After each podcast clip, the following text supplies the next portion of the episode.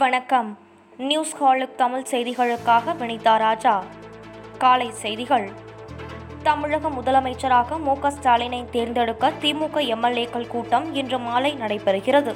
வரும் ஏழாம் தேதி மு க ஸ்டாலின் தமிழக முதலமைச்சராக பதவியேற்கிறார். இன்று மாலை ஆறு மணியளவில் அண்ணா அறிவாலயத்தில் வெற்றி பெற்ற திமுக எம்எல்ஏக்களின் கூட்டம் நடைபெறுகிறது. இக்கூட்டத்தில் மு க ஸ்டாலின் தமிழக முதலமைச்சராக ஒருமனதுடன் தேர்ந்தெடுக்கப்படுகிறார். செய்தித்தாள் காட்சி ஒளி ஊடகங்களில் பணியாற்றுவோர் முன்கள பணியாளர்களாக கருதப்படுவார்கள் என திமுக தலைவர் மு க ஸ்டாலின் அறிவித்துள்ளார்.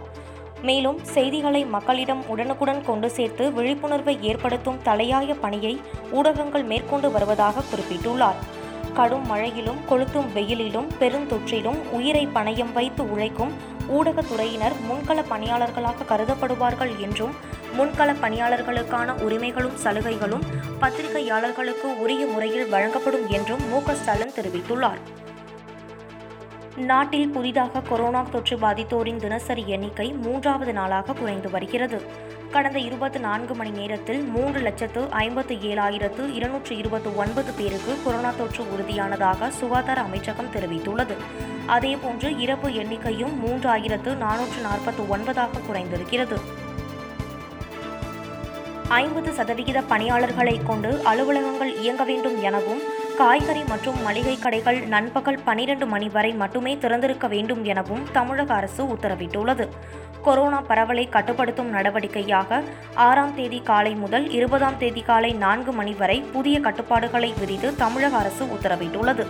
ரயில்கள் பேருந்துகள் வாடகை டாக்ஸி ஆகியவற்றில் ஐம்பது சதவிகித இருக்கைகளில் மட்டுமே அமர்ந்து செல்ல பயணிகளுக்கு அனுமதி அளிக்கப்பட்டுள்ளது.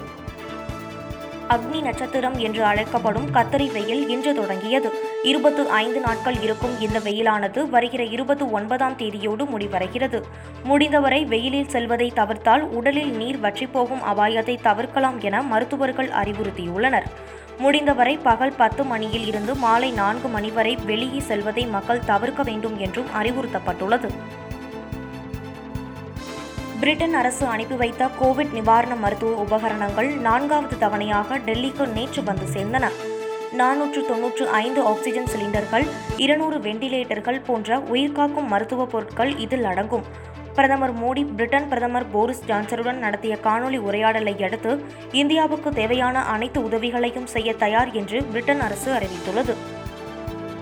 பீகாரில் கொரோனா பரவலை கட்டுப்படுத்த வரும் பதினைந்தாம் தேதி வரை முழு ஊரடங்கை அமல்படுத்துவதாக முதலமைச்சர் நிதிஷ்குமார் அறிவித்துள்ளார். அமைச்சர்கள் மற்றும் அதிகாரிகளுடன் ஆலோசித்த பின்னர் முழு ஊரடங்கு முடிவு எடுக்கப்பட்டதாக ட்விட்டர் பதிவில் அவர் குறிப்பிட்டுள்ளார். பீகாரில் தினசரி கொரோனா தொற்று எண்ணிக்கை பதினோராயிரத்தை கடந்துள்ளது. இறப்பு எண்ணிக்கையும் நூறை நெருங்குவதால் முழு ஊரடங்கை அமல்படுத்த பீகார் அரசு உத்தரவிட்டுள்ளது. தமிழகத்தில் அடுத்த நான்கு நாட்களுக்கு மழைக்கு வாய்ப்பிருப்பதாக சென்னை வானிலை ஆய்வு மையம் கூறியுள்ளது. கேரளா மற்றும் அதனை ஒட்டிய பகுதிகளில் நிலவும் வளிமண்டல மேலடுக்கு சுழற்சி காரணமாக மேற்கு தொடர்ச்சி மலையை ஒட்டிய மாவட்டங்கள் தென் தமிழக மாவட்டங்கள் டெல்டா மாவட்டங்கள் சேலம் ஈரோடு தருமபுரி கிருஷ்ணகிரி திருப்பூர் ஆகிய மாவட்டங்களில் ஓரிரு இடங்களில் லேசானது முதல் மிதமானது வரையிலான மழை பெய்யக்கூடும் என தெரிவிக்கப்பட்டுள்ளது. ஐபிஎல் டி டுவெண்டி கிரிக்கெட் தொடர் ரத்து செய்யப்படுவதாக இந்திய கிரிக்கெட் கட்டுப்பாட்டு வாரியத்தின் துணைத் தலைவர் ராஜீவ் சுக்லா அறிவித்துள்ளார். அடுத்தடுத்து வீரர்கள் மற்றும் பயிற்சியாளர்களுக்கு கொரோனா தொற்று உறுதி செய்யப்பட்ட நிலையில் இந்த சீசன் முழுவதும் ரத்து செய்யப்படுவதாக பிசிசிஐ துணைத் தலைவர் ராஜீவ் சுக்லா தெரிவித்துள்ளார். அறுபது லீக் போட்டிகள் கொண்ட ஐபிஎல் தொடரில் இருபத்தி ஒன்பது லீக் போட்டிகள் மட்டுமே நடைபெற்றது குறிப்பிடத்தக்கது. இத்துடன் இந்த செய்தி தொகுப்பு நிறைவடைந்தது. நன்றி வணக்கம்.